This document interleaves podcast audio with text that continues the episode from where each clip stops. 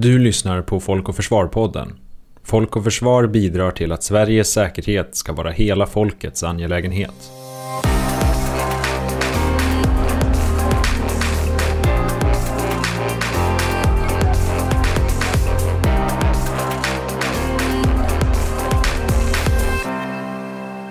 Kollektiva minnen är ett begrepp som refererar till en process där ett samhälle eller en social grupp konstruerar en uppfattning om och en relation till det förflutna i nutiden. Det kan till exempel handla om hur en grupp väljer att minnas en viktig historisk händelse. De kollektiva minnena är också förändliga i den mening att vissa kollektiva minnen faller i glömska med tiden, samtidigt som nya kollektiva minnen konstrueras. Kollektiva minnen av historiska händelser påverkar såväl vår politik som vårt samhälle i nutid och forskningen om kollektiva minnen pekar på den centrala roll som dessa spelar i konstruktionen av sociala identiteter. Idag ska vi i Folk och Försvar-podden fördjupa oss i en särskild sorts kollektiva minnen, nämligen det som uppstår i relation till stora samhällskriser. Mordet på Olof Palme 1986, Estonia-katastrofen 1994 och tsunamikatastrofen 2004 är några av de kriser som blivit nationella trauman och som sedermera etsar sig fast i det svenska kollektiva minnet. De monument som rests till minne av dessa kriser kan ses som en fysisk manifestation av det kollektiva minnet i det offentliga rummet. En kris måste inte heller drabba en hel befolkning för att kollektiva minnen ska uppstå. De stora skogsbränderna som härjade i Sverige 2018 är ett exempel på kriser som skapat kollektiva minnen på en regional och lokal nivå. Kollektiva minnen kan också vara gränsöverskridande. Idag genomlever vi en global kris i form av en pandemi och vi kommer förmodligen att dela vissa kollektiva minnen av krisen med miljarder andra människor i världen.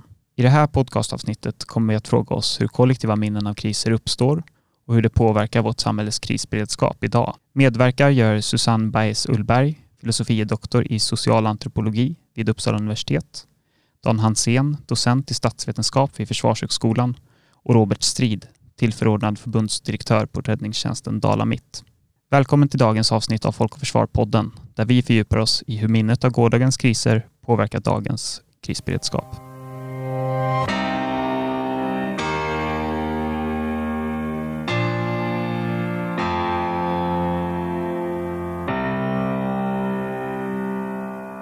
Susanne Baes Ullberg är filosofiedoktor i socialantropologi och forskar vid Uppsala universitet.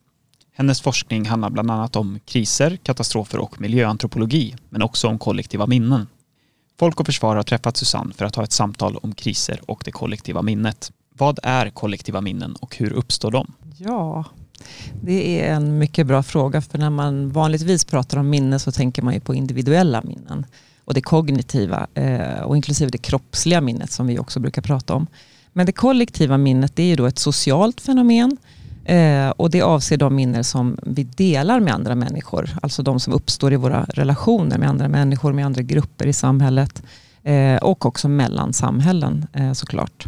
Och det är då att vi delar erfarenheter eh, som vi eh, inte nödvändigtvis har varit med om själva. Det är liksom det som också utmärker Eh, det sociala eller kollektiva minnet från det individuella, skulle man kunna säga.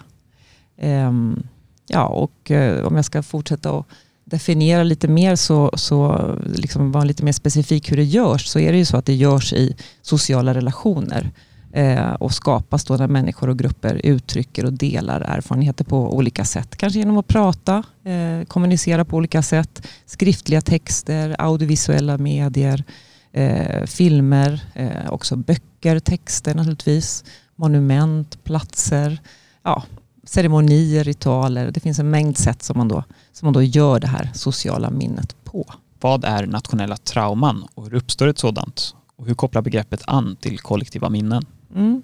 Det är en jätteintressant fråga. Jag har ju forskat om kriser och katastrofer och där kan man ju då tänka sig att man använder det här begreppet eh, eh, trauma som ju kommer egentligen från medicinsk och psykologisk eh, forskning. Och trauma betyder ju eh, en skada eller en, en chockartad eh, och smärtsam upplevelse. Och någonting som då lever kvar, alltså att man inte återhämtar sig från den här händelsen och eh, händelsen lever kvar i det här. Man brukar ju prata om, om eh, eh, posttraumatiskt eh, stresssyndrom. Eh, och ska man överföra det här traumabegreppet då på ett samhälls på samhällsnivå, Eh, då kan man ju tänka sig att vissa oväntade eh, negativa kritiska händelser då som drabbar många människor i ett samhälle, antingen direkt eller indirekt, eh, och som inte då återhämtar sig. Återbyggnaden tar väldigt lång tid. Ehm, då skulle man kunna beteckna det som ett socialt trauma, ett slags kollektivt sår som, som inte läker då, om man ska använda en medicinsk metafor. Ehm, man kan tänka sig händelser som till exempel krig eller fördrivning eller folkmord, eh, men också då kriser och katastrofer eh, av, av större slag. Man kan tänka sig Estonia-katastrofen kanske skulle kunna vara en sån, ett exempel på det. Ehm, ja, och sen brukar jag säga att det här traumabegreppet ska man handskas lite varsamt med. Eh, och vad jag förstår så gör man också det i psykologisk forskning, för det är inte alla som sen utvecklar det här trauma då. Eh, och också på samhällsnivå så, så måste man alltid ställa sig frågan, vem är det här ett trauma för? Alltså vilken grupp i samhället eftersom kriser och katastrofer inte drabbar alla grupper eh, eh på samma sätt. En mer, eh, vissa grupper, vissa individer är, är mer sårbara än, än andra. Ehm, jag tänker till exempel på att koloniseringen av, av Sápmi i, i vårt land har varit ett trauma för det samiska folket. Men det har ju knappast varit ett trauma för övriga delar av befolkningen till exempel. Eh, så att man får verkligen titta noggrant på för vem det är ett, ett trauma i så fall. På vilket sätt kan kriser ge upphov till kollektiva minnen? Ja, det kan de ju göra på, på, um, på många olika sätt. Um, det beror helt enkelt på, som jag har sett i min forskning, så beror det på eh, väldigt mycket på vad, både på händelsen i sig, men framförallt då vilka som drabbas och hur de sen, eh, hur de sedan eh, minns det här och skapar då minnen eh, eh, av den här händelsen. Eh, I min forskning till exempel om översvämningar i Argentina som jag har tittat noga på eh, så var det speciellt en, det var stora delar av den här staden som drabbades av den befolkningen. Men framförallt vissa grupper var väldigt drivande i att upprätthålla det här minnet för att de hade eh, krav på upprättelse, på ekonomisk kompensation. Eh, och därav så har, de, har också det här, min, det här sociala minnet av den här eh, katastrofen levt kvar eh, eh, väldigt, väldigt länge, över många, många eh, decennier faktiskt. Ehm, ja, så det är ett exempel på hur det kan ge upphov till minnen. Vilka aktörer har makten att påverka och forma de kollektiva minnena av en kris? Ja, det är ju intressant när man börjar titta just på det sociala minnet, för där ser man ju att det är, det är inte alla som har makten att, att påverka. Eh, och det beror ju också lite på vilken nivå vi pratar om det sociala minnet. För det kan ju vara för en, en egen social grupp så kan det ju vara att man har ett eh, liksom minnen som, som, som återskapas i den gruppen som inte nödvändigtvis delas på en, eh, på en, på en makronivå så att säga. Eh, och sen finns det också då andra minnen som dominerar ett, ett, ett nationellt minneslandskap och får, har fått stort då, eh, eh genomslag. Och, eh, och det vi ser i forskningen är att det beror ju på vem det är som minns då eh, och vilken position i samhället den individen eller den, den gruppen har. Eh, men man ja, kan ju tänka sig att statliga aktörer naturligtvis har ganska mycket makt att, eh, att eh, skapa det sociala minnet. Eh, att man har eh, inflytande över hur historien skrivs eh, och förmedlas i skolor till exempel. Ehm, och också organisationer eh, och att bygga monument, inrätta minnesplatser, helgdagar till minne av. Eh, och då det, det, det institutionella eh, kan man ju säga. Sen kan man ju kanske se att en privat aktör också har en viss makt, kan ju ha väldigt eh, starka ekonomiska resurser eh, för att eh, då kommunicera en berättelse till exempel. Låt oss säga att ett företag varit inblandat i någon skandal eller någon kris av något slag, eh, en katastrof. Ehm, så kan det ju vara så att man, man eh, satsar stora resurser på att försöka etablera en berättelse så att man möjligen hamnar i bättre dagar. Man har ett visst intresse av att det här, den här händelsen lever kvar på ett mer positivt sätt för, för det här företaget till exempel. Um, och sen så kan man ju tänka sig att då gräsrötterna eller medborgarna eh, som ju ofta är de som då drabbas eh, av katastrofer och kriser det är väl de som historiskt sett haft minst utrymme att, att eh, skapa ehm, och påverka det sociala minnet på en, på en bredare, eh, på en högre nivå. Eh, men jag tänker att i och med demokratisering, att människor och medborgare har tillgång till det offentliga rummet och kan uttrycka eh, och dela minnen på olika sätt. Och också modern kommunikation naturligtvis med sociala medier inte minst. Där man, där man kan eh, väldigt enkelt nå ut med, med, olika, eh, med, med, med, olika berättelser. Och eh, eh, också det här med att ja, man kan inta stat, det, liksom det, det eh, urbana rummet till exempel och skapa sig eh, spontana monument och minnesplatser som inte nödvändigtvis är någonting som en kommun eller en, en, en, en eh, statlig aktör har, har byggt utan det blir liksom befolkningen själv som gör det. Eh, och det är betydligt också vanligare nu för tiden. Så att det beror lite på vad man, vad man tittar på, vilken nivå i samhället, eh, var det här, eh, den här makten finns. Är det möjligt att säga något om hur länge erfarenheterna av en kris lever kvar i det kollektiva minnet? Det där är en jättespännande fråga och det är många som ägnar sig att liksom försöka verkligen utröna hur länge räcker minnet då? Man brukar säga att minnet är kort eh, eh, och så. Eh, och man skulle ju kunna anta då att, att minnet, det kollektiva minnet försvinner med tiden. Eh, nya generationer föds och växer upp och nya problem, nya kriser, nya katastrofer händer och så vidare. Eh, och man skulle också kunna tänka sig att det här med att tiden läker alla sår så att det, det finns inte heller anledning att, att upprätthålla minnet av, av några specifika skäl. Men faktum är att, att forskningen visar att det finns inga sådana entydiga samband mellan, mellan eh, tid och glömska. Eh, då. Eller inte heller mellan krisens eller katastrofens omfattning eh, och, och, minnet. Man skulle kunna tänka sig att stora katastrofer är de som lever kvar i minnet medan de mindre försvinner och sådär. Men, men eh, det är inte riktigt eh, så entydigt det här sambandet utan vissa kritiska händelser lever kvar i eh, hundratals år i kollektiva minnet eller i, till och med tusentals eh, och liksom börjar flyta in i vad vi brukar kalla mytologisk eh, tid mellan det som är historiskt inträffande. Och, eh, man kan ju tänka sig till och med att, att eh, sådana berättelser från Bibeln utgör ett slags socialt minne. Syndafloden eller eh, de tio plågorna i Egypten och, och, den typen av berättelser eh, som ju vittnar då om kriser och katastrofer på, på den tiden. Ehm, sen är det ju svårt att gå tillbaka att direkt pröva om de verkligen inträffade eller inte. Men man kan ju kanske tro att, att ehm, det var så. Och sen är det intressant att vissa andra händelser då eh, går till historien medan andra liknande av liknande omfattning inte gör det. Eh, så om jag till exempel eh, säger, när jag tänkte på det här, tänkte jag, men Vesuvius, då tänker man ju på vulkanutbrott, inte sant? Man tänker på Pompeji som förstördes då. Eh, eh, så, och, och en, det är en händelse som det skrivs om i alla historieböcker i hela världen när man pratar om, om romarriket. Men om, man då, om jag säger vulkanen Tambora i Indonesien, har du hört talas om den någon gång? Det har jag inte. Nej, det hade inte jag heller förrän jag började forska om det här. Eh, och det var bara 200 år sedan, eh, i början på 1800-talet, som, som den, eh, ett vulkanutbrott från den vulkanen, då, Indonesien ligger den, dödade över 70 000 eh, människor.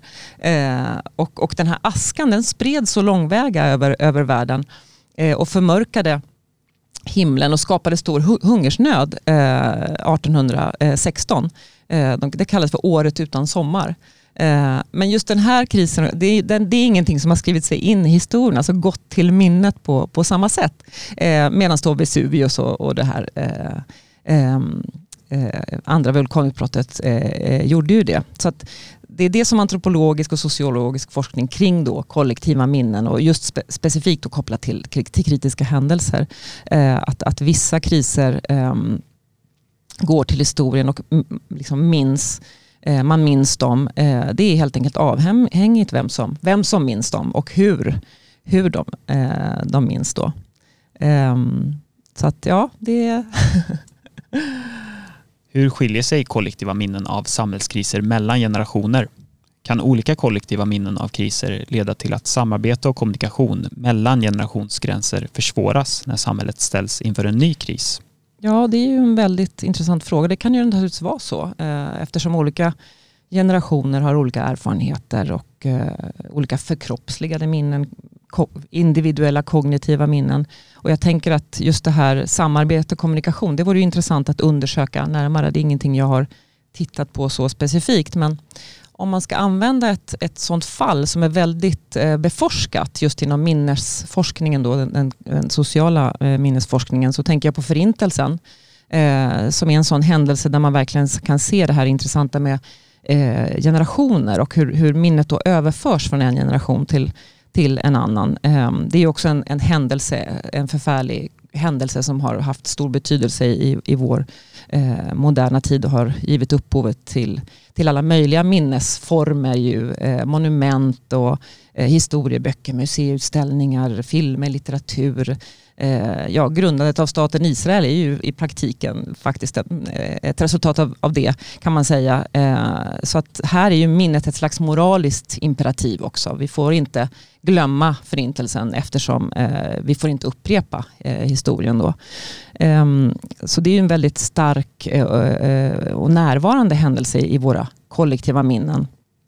Samtidigt så har har också intressant nog glömska präglat delar av den här minnesprocessen. Och ättlingar både till drabbade och men också till förövarna eh, av, av eh, förintelsen då vittnar ju om eh, den tystnad som de som var med efter när, då, när kriget tog slut och allt det här uppdagades ehm, eh, tog, tog till. Eh, en slags glömska skulle man ju kunna säga som pågick eh, i, i eh, alla fall en eller två generationer eh, och präglade hela deras, de här, det här familjelivet. Då. Eh, eh, och samtidigt så fungerar det här paradoxalt nog som en slags minnesmekanism för att eh, den här tystnaden eh, gjorde ändå att både barn och barnbarn ändå kunde förnimma att här hade någonting eh, väldigt traumatiskt eh, eh, eh, hänt och de här eh, drabbade var, bar då på de här minnena också kroppsligen utan att kanske mm, nödvändigtvis prata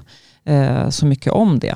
Så det, det är intressant. Och, eh, och just Tyskland som ett, ett sånt, eh, det är ju intressant också för att under efterkrigstiden då, eh, eller jag ska säga efter, efter, eh, efterkrigstiden, eh, så har det här frågan om skuld och ansvar blivit centralt i hur de har hanterat då, eh, den här händelsen och hela den minnesprocessen eh, så nästan som en del av den nationella identiteten faktiskt. Eh, inte minst efter återföreningen då med, med vad som blev Östtyskland. Och, eh, man har byggt oerhört många monument till minne av, av eh, förintelsen, konstverk. Eh, det finns en amerikansk sociolog som heter Jeffrey Ollick. Han pratar om ångerns politik. Och att det här skulle vara ett uttryck då för att man ber om offentligt om förlåtelse. Eh, och eh, det som är intressant att se då i nutiden är att vissa politiska högernationalistiska krafter i Tyskland har börjat då ifrågasätta just den här historieskrivningen. Att var det verkligen bara vårt fel och vi kan inte bara ta på oss hela skulden. Och, ja, de börjar i, i princip ifrågasätta då det här kollektiva eh, minnet och det blir en slags minnespolitisk kamp skulle man kunna säga som, som utspelar sig då i, i, i nutida eh, Tyskland. Så att det här är ett eh, intex, intressant exempel tycker jag på hur det här kan ja, utvecklas över tid eftersom det är en dynamisk process. Um, och också då förändras över tid och att det är också en mängd både moraliska och politiska uh, aspekter på det här som gör att det är så intressant. Genom åren har människor av olika nationalitet och med olika grupptillhörigheter invandrat till Sverige.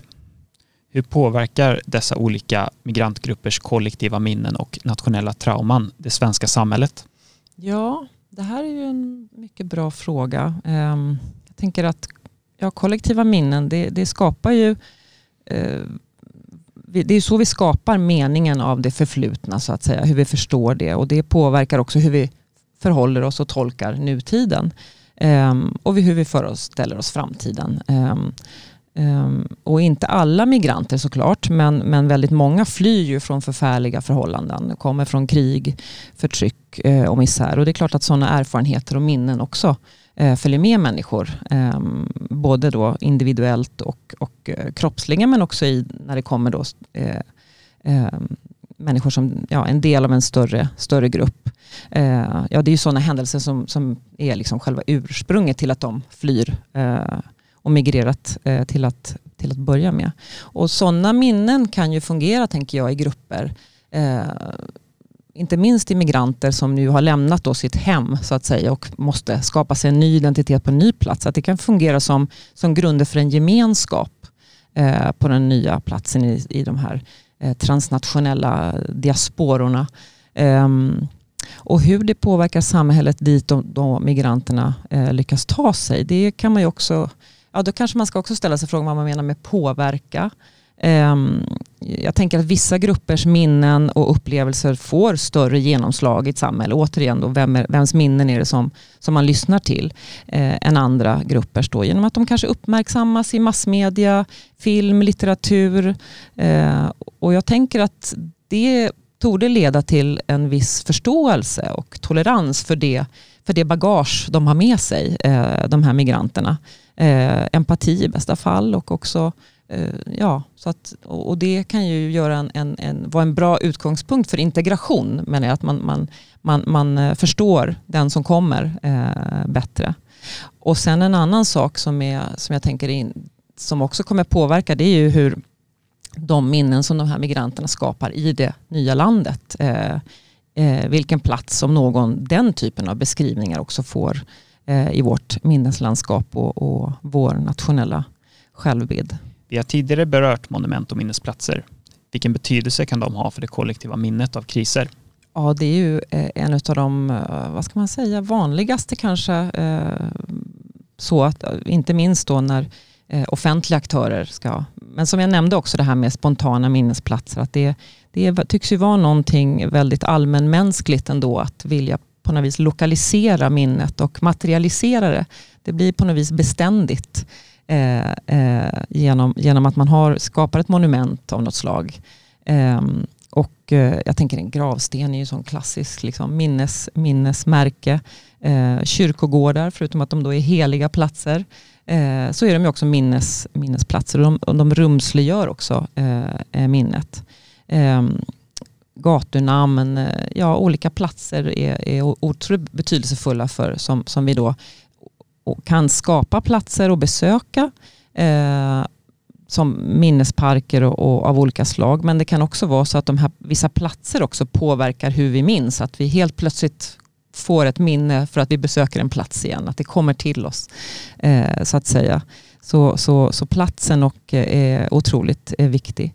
Och man kan se att i senmodern tid så har det här med att bygga monument eh, och de här spontana monumenten, de har ju eh, verkligen ökat. Det blir bara vanligare och vanligare eh, att, att, att bygga sådana eh, monument. Ehm, en del forskare har tolkat det här som att det är ett uttryck just för att moderniteten har ehm, eh, medför en slags glömska. Vi strävar hela tiden framåt och mot någon slags eh, utveckling och mot framtiden och då eh, behöver vi de här monumenten som på något vis förankrar oss i, i historien så att det skulle finnas ett samband där eh, menar eh, en del då.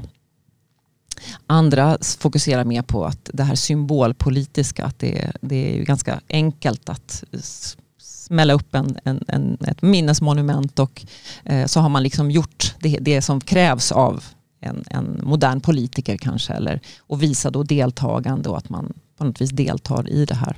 Eh, men, men det är i alla fall vanligare och vanligare eh, över hela världen. Hur påverkar våra kollektiva minnen från tidigare kriser hur vi hanterar en ny kris? Kommer erfarenheterna av en tidigare kris vara något positivt eller negativt i krishanteringen? Ja, det här tror jag att eh, min kollega Dan Hansén kommer kunna svara jättebra på. Men jag tänker att det kan vara både och och det beror på. Det är ett typiskt klassiskt forskarsvar. Eh, nya kriser kan ju påminna om tidigare kriser och det kan därav styra mycket av, av tolkningen såklart. Ehm, även om vi vet, också beslutsfattare vet, eh, att, att ingen kris är ju den andra lik. Då. Så ur ett beslutsfattarperspektiv så, så vet man om det. Men det, det, det kan ändå påverka hur man tolkar olika skeenden. Eh, då speciellt när det är eh, kort om tid och man ska fatta snabba beslut och så vidare. Ehm, men jag skulle väl säga att ehm, utfallet hänger ihop med också hur man har förvaltat de här minnena från tidigare kriser. Om man verkligen har eh, vad man har gjort av dem. Ehm, man brukar ju prata om minnets betydelse för lärande av kriser. Eh, på organisatorisk nivå men även på samhällelig nivå och individuell nivå naturligtvis. Eh, för att lära och reducera risken för eh, inför nästa kris då den sårbarhet som, som ja, som, som, bidrar till att en händelse blir allvarlig eller inte. Men jag tänker att eh, åtminstone ur ett kulturellt och socialt perspektiv så, så finns det inga sådana såna entydiga samband eh, faktiskt. Utan det beror Eh, ja, som, som jag sa, på hur man förvaltar de här minnena från den tidiga krisen. Eh, och det räcker ju inte framförallt att bara minnas erfarenheterna. Ehm, utan för att de ska bli till lärdomar och vi ska kunna minska risk och sårbarhet inför nästa kritiska händelse så måste man ju omsätta dem i någon slags proaktiv handling helt enkelt. Eh, och man kan inte bara vänta på att nästa kris ska, ska inträffa. Så att eh, som sagt, det beror lite på.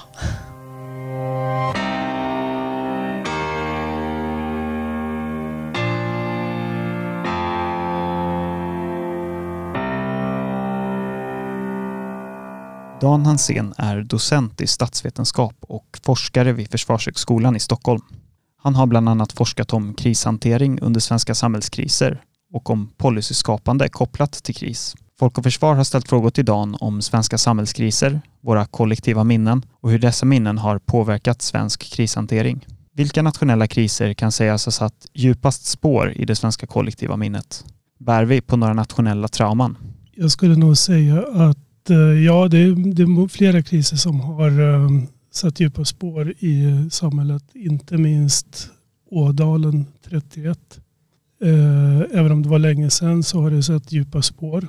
På senare tid, i mer modern tid, så är det förstås eh, terrorattackerna på 70-talet. Eh, mordet på Olof Palme 1986. Estonia-katastrofen 1994 och tsunamin 2004.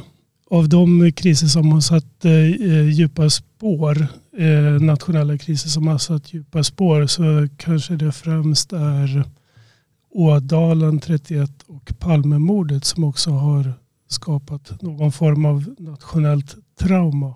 Det har nog att göra med att vi kanske inte föreställde oss att den typen av, just den typen av kriser kunde inträffa, den typen av incidenter kunde inträffa i landet.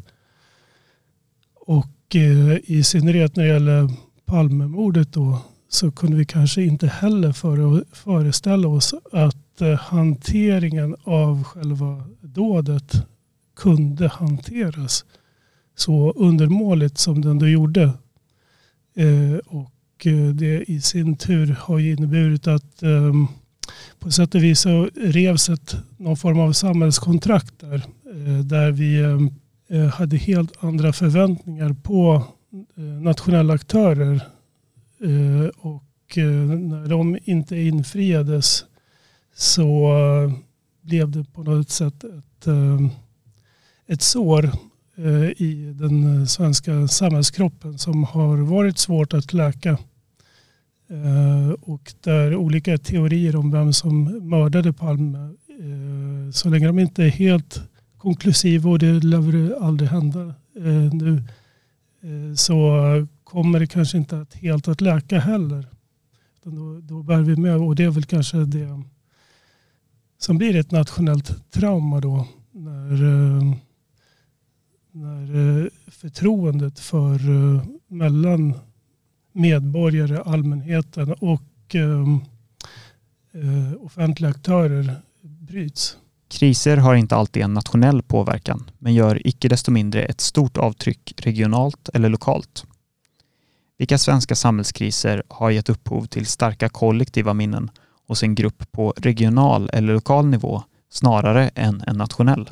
Ja, men eh, när det gäller eh, händelser på regional nivå som inte blir nationella traum eller nationella eh, händelser på det sättet så eh, är ju till exempel de här skogsbränderna som vi hade 2014 och 2018 de blir ju väldigt mycket uppmärksammade nationellt när de händer. Det är klart att för berörda myndigheter även på nationell nivå så är det, ju, är det ju händelser som spelar stor roll eh, och är viktiga. Men de kanske inte eh, i andra delar av landet där, eh, som inte är drabbade kanske de inte blir på samma sätt eh, kollektiva minnen på det sättet.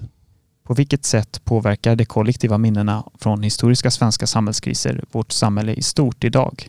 Och hur har det påverkat vår krisberedskap? Jag tror att de är helt eh, avgörande för hur vi eh, formar eh, våra policies kring krisberedskap. Och jag skulle tro att andra världskriget till exempel med den föreställning som fanns om det totala kriget var ju helt avgörande för vår föreställning om totalförsvar. Eh, vilket var såklart en, eh, ett system med där hela eh, samhället skulle engageras i försvaret av vårt land. Någon typ av krisberedskapssystem men också totalförsvarssystem. De hängde ihop kanske på ett tydligare sätt då. Men det är klart att eh, även frånvaro av, eh, av händelser eller hotbilder kan ju få en påverkan på Eh, krisberedskapssystemet. För jag tror nog att det var kanske inte en enskild händelse som gjorde att totalförsvaret monterades ner utan det var snarare frånvaron av det kalla kriget. Och ehm, de ehm, händelser som, ehm, ja, som till exempel Estonia då på 90-talet och eh, ja, en del eh, andra kanske förvisso allvarliga men inte lika eh, eh, stora händelser. Alexandermorden till exempel. Eh, och sånt som gjorde att vi fick upp ögonen för en annan typ av hotbild än den militära invasionen. Och Eh, ur det föddes en annan typ av krisberedskapssystem då, som kanske inte byggde på det gamla totalförsvaret. Och nu, eh, ja, nu är vi på väg tillbaka i ett nytt totalförsvarstänk förvisso. Då. Men, eh, och där är det snarare händelser utomlands då som Rysslands eh, ja, kriget i, i, mot Georgien och annekteringen av Krim etc. som har påverkat och, och på sätt och vis återupplivat gamla minnen av Ryssland som militärt hot. Som återigen då påverkar vår, vårt sätt att tänka på krisberedskap. Kollektiva minnen kan också sträcka sig utanför nationsgränser. Vilka kollektiva minnen från stora kriser delar vi med andra europeer? Ja, jag skulle säga en stor kris såklart som har påverkat. Det är, det, det är oundvikligt men eh, det är såklart 9-11 eh, och eh, Eh, den effekt det hade på ja, eh, svensk och europeisk, eh, global kanske, kontraterrorpolitik. Ja, som, som du var inne på tidigare, världskrigen såklart är, är viktiga för de gränslösa. I viss mån så kan det såklart vara mindre regioner som delar erfarenheter. Jag tror att många i Sverige blev eh, eh, oerhört eh, påverkade av Oslo och Utöya 2011 till exempel. Även om det inte inträffade i Sverige.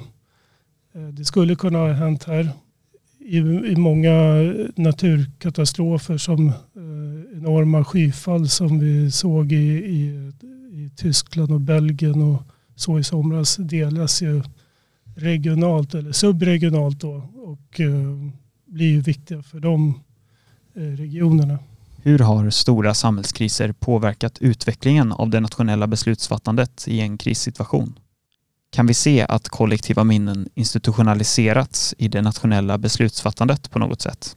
Ja, men eh, alltså jag skulle säga att eh, idag är det helt otänkbart att en eh, minister skulle börja förhandla med en terrorist som skedde på eh, 70-talet. Jag tror inte att eh, Ja, det finns såklart stora skillnader i hur mordet på Anna Lind hanterades jämfört med mordet på Olof Palme.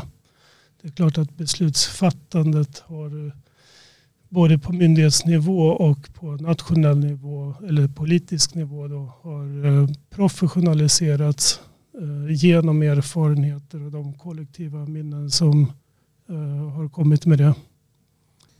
Efter tsunamikatastrofen så blev det ju en, en fråga om att, ja, så att säga, knyta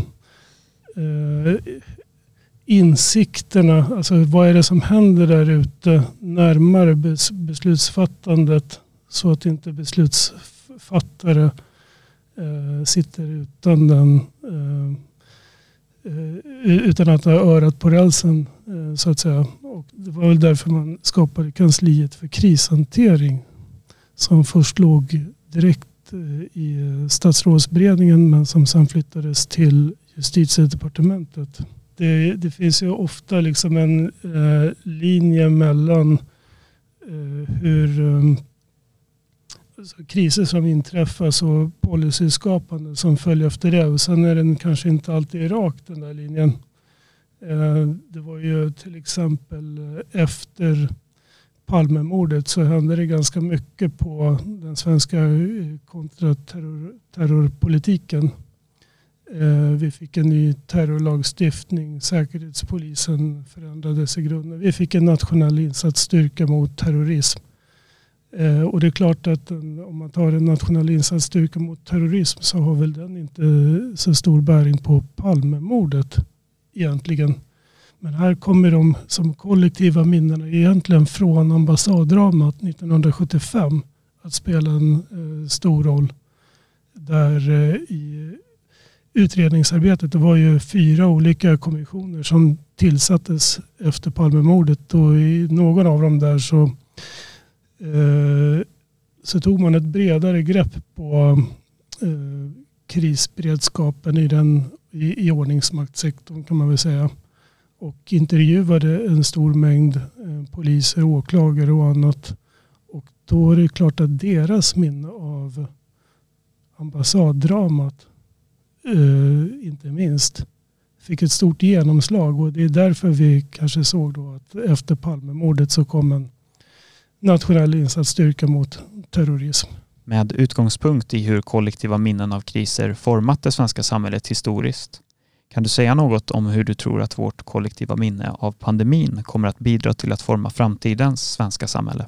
Ja, det är 10 000 kronors frågan skulle jag säga. För det beror ju mycket på hur just den här um, inramningstävlan, eh, eller vad man ska säga, utspelar sig de närmsta åren. Vilket minne som blir framhärdande eller framträdande eh, av vår hantering av pandemin.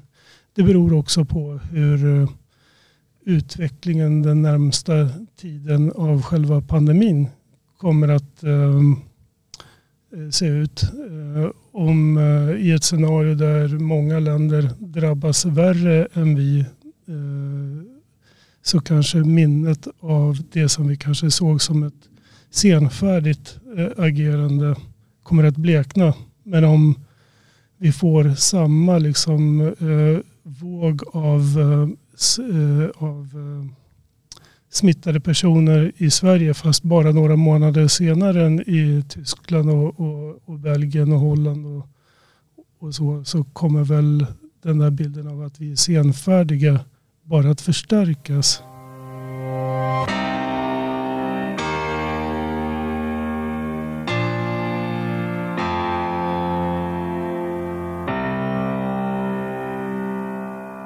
Robert Strider, tillförordnad förbundsdirektör på räddningstjänsten Dala-Mitt och har lång erfarenhet av arbete inom svensk räddningstjänst. När skogsbränderna härjade i Sverige 2018 så hade Robert som utsågs till räddningsledare i Ljusdals kommun en huvudroll i krishanteringen. Vi avslutar det här podcastavsnittet med att samtala med Robert om krishantering och krisberedskap i praktiken och erfarenheterna, lärdomarna och minnena från skogsbränderna 2018. Kan du kort beskriva skogsbränderna i Ljusdals kommun 2018 som du var en del av krishanteringen i? Vem påverkades mest av krisen och på vilket sätt? Ja, det var ju en eh, otroligt torr sommar som vi hade fått till oss och eh, jag tror att generellt i räddningstjänsten så var vi hade en, ett högt säkerhetstänkande kring att om det händer någonting nu med de förutsättningarna vi har så kommer det bli problematiskt. Eh, och det var ju precis det som hände eh, 14 juli 2018 så eh, slog, det kom ett blixtoväder eh, in över eh, Ljusdals kommun och den här torråskan så det kom ju inte speciellt mycket regn i samband med det här. Och på så vis startade bränderna eh, på flera olika ställen i stort sett samtidigt. Det finns en liten skillnad mellan tiderna, men i stort sett samtidigt vilket gjorde att resurserna ganska tidigt var uttömda för Ljusdals kommun. Eh, och tack vare de förhållandena eh, så, så, blev det en väldigt speciell insats på så vis. Eh, den, svällde ju väldigt mycket inledande, skulle jag säga, fyra, fem dagarna allra helst. Sen stabiliserade det sig lite grann men det var en enorm resursuppbyggnad och slutade ju inte förrän 10 augusti sen. Så att det pågick ju drygt tre veckor. Eh, och jag varit inblandad eh, den Ja, egentligen var jag inblandad från början för jag kommer ihåg att man fick en känsla när det här viktigt meddelande eh, kom upp på, på TVn när man var hemma där och jag hade semester för tillfället och tänkte på kollegorna i Ljusdal och hur ska det här gå just med de här förutsättningarna vi hade. Eh, och sen inblandad utifrån min roll som räddningschef i Gästrike räddningstjänst då Eh, och vi började skicka resurser och man förstod att det var någonting utöver det vanliga. Eh, och sen var jag ju eh, i allra högsta grad inblandad sen från onsdagen den veckan. Då. Och ja, det, jag skulle vilja säga påverkan på dels Gävleborgs län men naturligtvis kanske i synnerhet Ljusdals kommun var ju otroligt stor. Ljusdals kommun, en liten kommun sett till invånarantal men en stor kommun till ytan. Ehm, med samhället Färila som blev någon form av knytpunkt för hela insatsen påverkades ju otroligt mycket. Det, det kändes som att det övriga samhället stod på paus och det var skogsbranden, eh, om man klumpar ihop det till en brand, som skedde där och då. Eh, civilsamhället slöt ju upp på ett otroligt sätt. Eh, sen såklart eh, enskilda skogsägare, stor som liten. Eh, det var ju ett stort antal skogsägare som var drabbade Eh, och behövde hanteras på ett eller annat sätt där eh, stora skogsägare har stora resurser och mindre skogsägare med kanske familjeskiften och eh, arvs att man har fått det i arv och så, inte alls samma resurser men behövde på, till syvende och sist ändå tas om hand och eh, var ju drabbade. Så de var ju också väldigt påverkade eh, i och med den här händelsen. Hur påverkades ni som verksamhet av krisen där och då? Ja, om man tänker på, jag var ju ansvarig för Gästrike räddningstjänst inledningsvis och eh, sett till de resursförfrågandena som vi fick så vart det ju en påverkan så tillvida att vi fick ju ifrågasätta vår beredskap på hemmaplan, alltså i Gästrike räddningstjänst primära område. För det är ju ganska ovanligt, eller väldigt ovanligt skulle jag vilja säga, att vi skickar resurser någonstans mellan 15 och 25 mil eh, ifrån vårt eget primära eh, område. Eh, så det var ju en, en tanke som vi var tvungna att vänja oss med och det vart ju så pass lång tid också så det påverkade ju oss efter den förmågan. Sen tror jag att svensk räddningstjänst påverkades så tillvida att det vart en helt annan gemensamhetstanke eh, kring eh, hur vi skulle kunna hjälpas åt för att det blev någon form av indelning i landet som vi inte hade jobbat då, eh, med tidigare överhuvudtaget. Så att, eh, att, att vi var påverkade var ju verkligen väldigt tydligt. Sen som jag sa, civilsamhället, eh, länsstyrelserna tillsammans. För sommaren som sådan var ju ganska speciell eftersom vi hade, till skillnad mot 2014 vi också hade den stora Västmanlandsbranden, eh, här brann det ju på flera olika ställen i, i Sverige. Vi hade både uppe i Jämtland, i Dalarna, vi hade också i, i Gävleborg där jag var inblandad, men vi fick också ju senare in i vår insats allt höj, förhöjda värden vad det gäller risk för skogsbränder eh, söderöver. Så det blev också, det var, det var ett helt annat läge då i Sverige än 2014 och det är klart att det, det påverkade ju eh, nationellt skulle jag vilja säga. Men att, att eh, den loka, de lokala aktörerna i Gävleborgs län var påverkade, det var ingen tvekan. Och då var det mer hur ska vi klara vårt vanliga så att säga, uppdrag när inte när vi har tömt mycket av våra resurser till skogsbranden.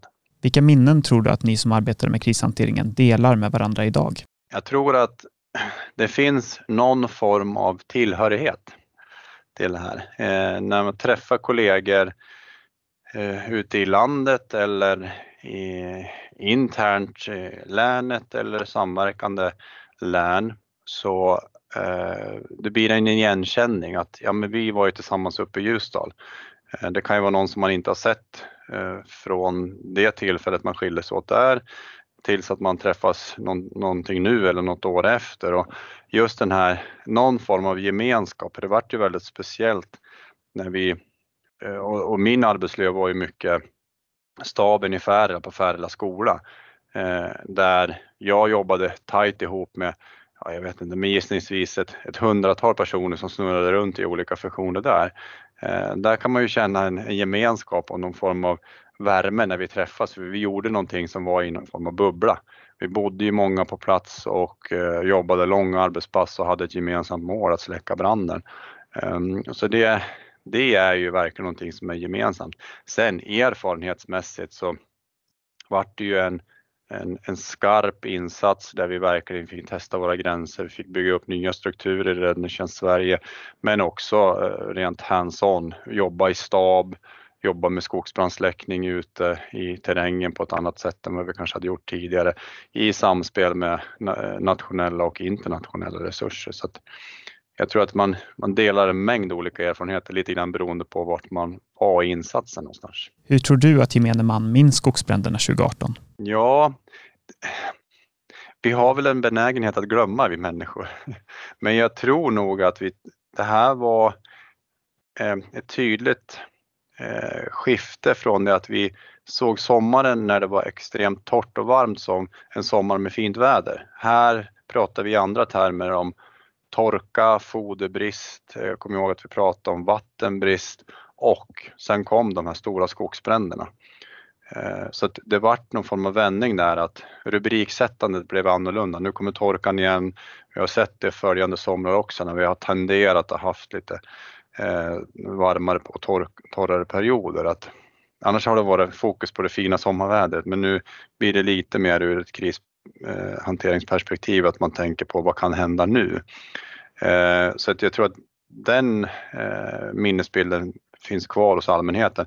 Sen tror jag också att den här internationella hjälpen som vi fick, vi hade eh, de polska eh, styrkorna med alla dessa fordon som rullade igenom Sverige. Det var ju väldigt symboliskt att nu kommer eh, europeisk hjälp till Sverige. Eh, det är ju någonting som också säkerligen har etsat sig fast hos eh, många av oss. Det har rests en minnessten över räddningsinsatserna vid skogsbränderna i Kårböle i Ljusdals kommun. Vad tror du att ett sådant monument kan ha för betydelse för minnet av den här krisen? Ja, historien bakom den där stenen är att den är tagen från en av de upphuggna brandgatorna uppe i ovanför Färila.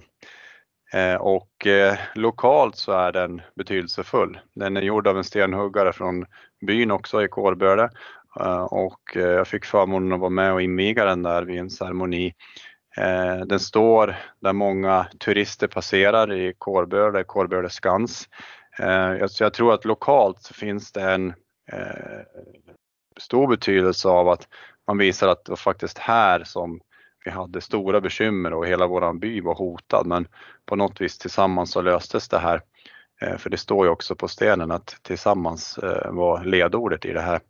Eh, sen så tror jag väl mer en påminnelse för oss andra att här är det någonting som har hänt som en historisk händelse. För det är väl lite grann så som monument och sådana saker att det blir en anledning att berätta historien igen för de som kanske inte var med eller de som har glömt bort.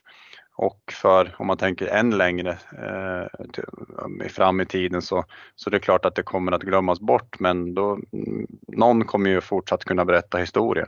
Men eh, lokalt har det en stor betydelse, det är min, min bestämda uppfattning. Vilka lärdomar tog ni som organisation med er inför en eventuell framtida kris och på vilket sätt har er beredskap inför en eventuell framtida kris förändrats? Ja, lärdomen på lokala planet sett till krisberedskap, det är lite grann det jag var inne på. Det här oväntade kan faktiskt hända. Vi eh, har ju fått en vana eh, med att prata om det oväntade, det stora. Hur ska vi öva och träna oss inför det? Eh, vi har blivit duktiga att strukturera upp vår organisation och skapa uthållighet på ett helt annat sätt än vi gjort tidigare. Eh, sen eh, den här samordningen och utvecklingen vi ser av svensk räddningstjänst, den är ju, skulle jag vilja säga, rakt sprungen ur sommaren 2014 till viss del, men fick ju en väldig fart efter sommaren 2018 när vi på ett helt annat sätt idag jobbar med våra ledningssystem som, som eh, agerar tillsammans nu istället för enskilda öar. Eh, det finns en helt annan öppenhet om att ta hjälp när vi eh, ska, när vi, när vi liksom har uttömt våra egna resurser, men också en eh, diskussion om vad händer när vi får den stora insatsen eller många samtida insatser. Så det, det, tror jag väl är en av de eh, stora delarna. Så man kan både se det på det lokala planet men också eh, på, på ett större plan, både regionalt och nationellt.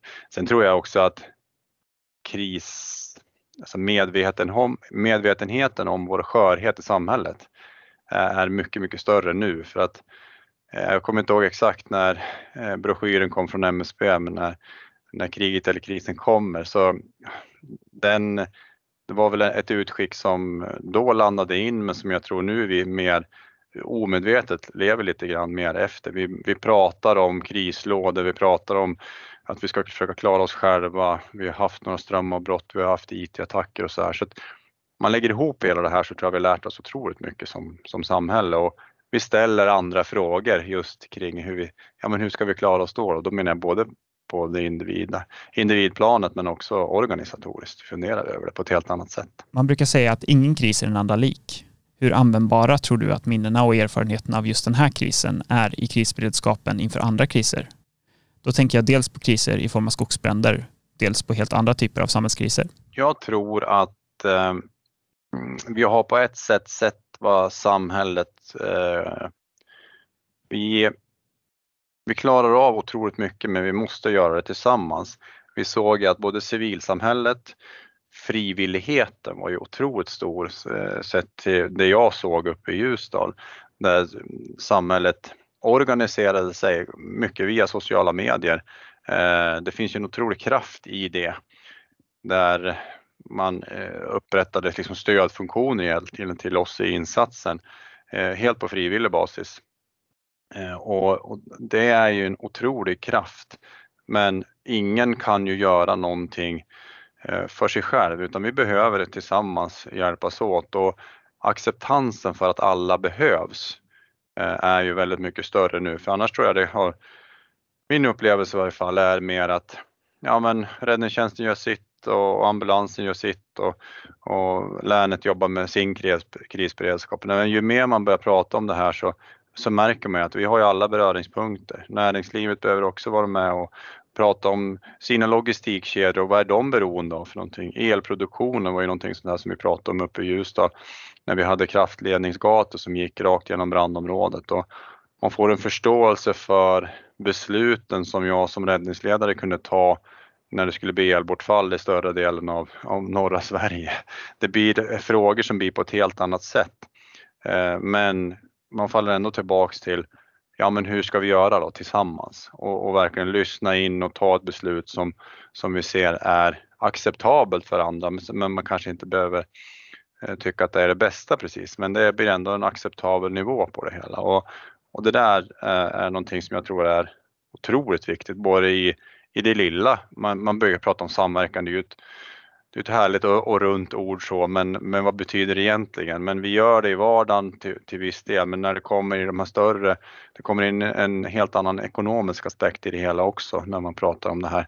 Eh, så, så blir det än tydligare att det är viktigt och då tror jag det är viktigt att man har förpratat om det här. Man har, man har övat och gjort sig bekväm på något sätt. Man kanske har till viss del en personkännedom också. Eh, så att ja, lite där är jag i mina tankar kring det där. Baserat på dina erfarenheter av krishantering och krisberedskap, hur tror du att vårt kollektiva minne av en kris som covid-19-pandemin kommer att forma vår krisberedskap framöver? Mm.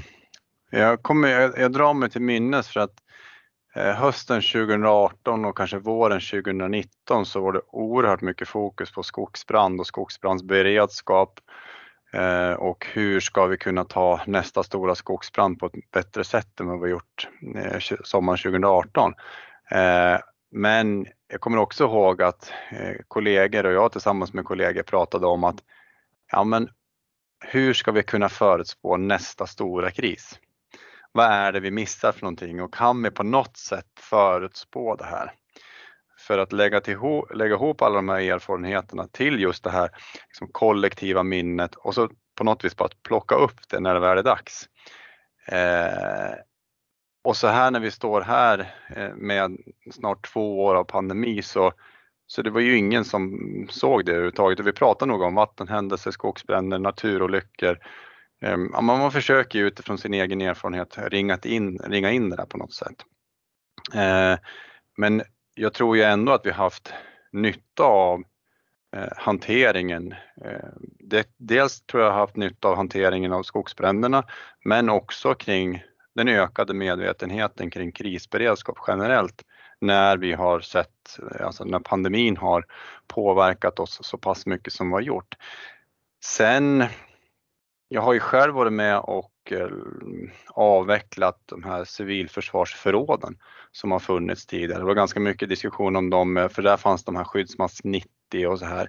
Eh, jag vet att hade man då sagt att de här förråden är nog bra att ha utifall vi får en pandemi eller liknande, då hade man blivit starkt ifrågasatt och eh, troligtvis kanske utesluten i den arbetsgruppen eller någonting. Men där stod vi ju sen. Vi stod där och skulle behövt de här stora lagren.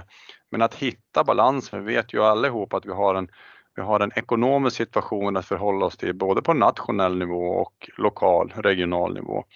Eh, vad, vad, är balansen? För nu står vi ju egentligen precis likadant nu att ska vi, sjukvårdslagen, det är väl alla liksom överens om att ja, men det behövdes väl finnas mer sådana, men hur håller man eh, e, ekonomisk hållbarhet i sådana lagen? Hur gör vi det så att det kan bli att alla kan använda det på något vis. Alltså, och med alla menar jag egentligen så många som möjligt. Eh, för hade vi köpt munskydd som hade varit tillräckligt för oss i den här omfattningen så har ju det blivit starkt ifrågasatt för det har ju varit någonting annat då som man fått stå tillbaks såklart. Men det kanske visar sig vara helt, helt riktigt. Eh, och att försöka behålla det här nu koka ihop egentligen skogsbränder, pandemihantering, vattenhändelser som vi har haft också i augusti här eh, i vissa delar av landet och få ihop det där till att stärka egentligen krisberedskapen i Sverige och rikta de insatserna eh, både ekonomiskt, utbildningsmässigt och personellt är ju en jättesvår balans. Men jag tror att när vi pratar om det, precis som vi gör här, så hjälps vi åt. Eh, för att vi, och då kommer jag tillbaks till det här tillsammans. Vilken kompetens har vi tillsammans? Ehm, jag pratade väldigt mycket om samhällskunskap utifrån min roll som räddningsledare 2018 för att det hade ganska lite att göra med själva brandsläckningen som sådant utan eh, jag behövde ju förstå mekanismerna kring eh, internationella hjälpen som vi fick. Hur var, mm, vad hade man för struktur på personalen som kom? Var det militär personal? Var det civila personal? Var det anställd personal? Var det frivilliga som kom? Ehm, samtidigt förstå också det svenska systemet och den demokratiska modellen som vi har. Ehm, och det hade väldigt lite med att göra med, med brandsläckning direkt. Sådär. Men det är det återigen, tillsammans och förståelse för varandras roller eh, så kommer vi att liksom bygga upp det här kollektiva minnet på något sätt. Men det är en balans.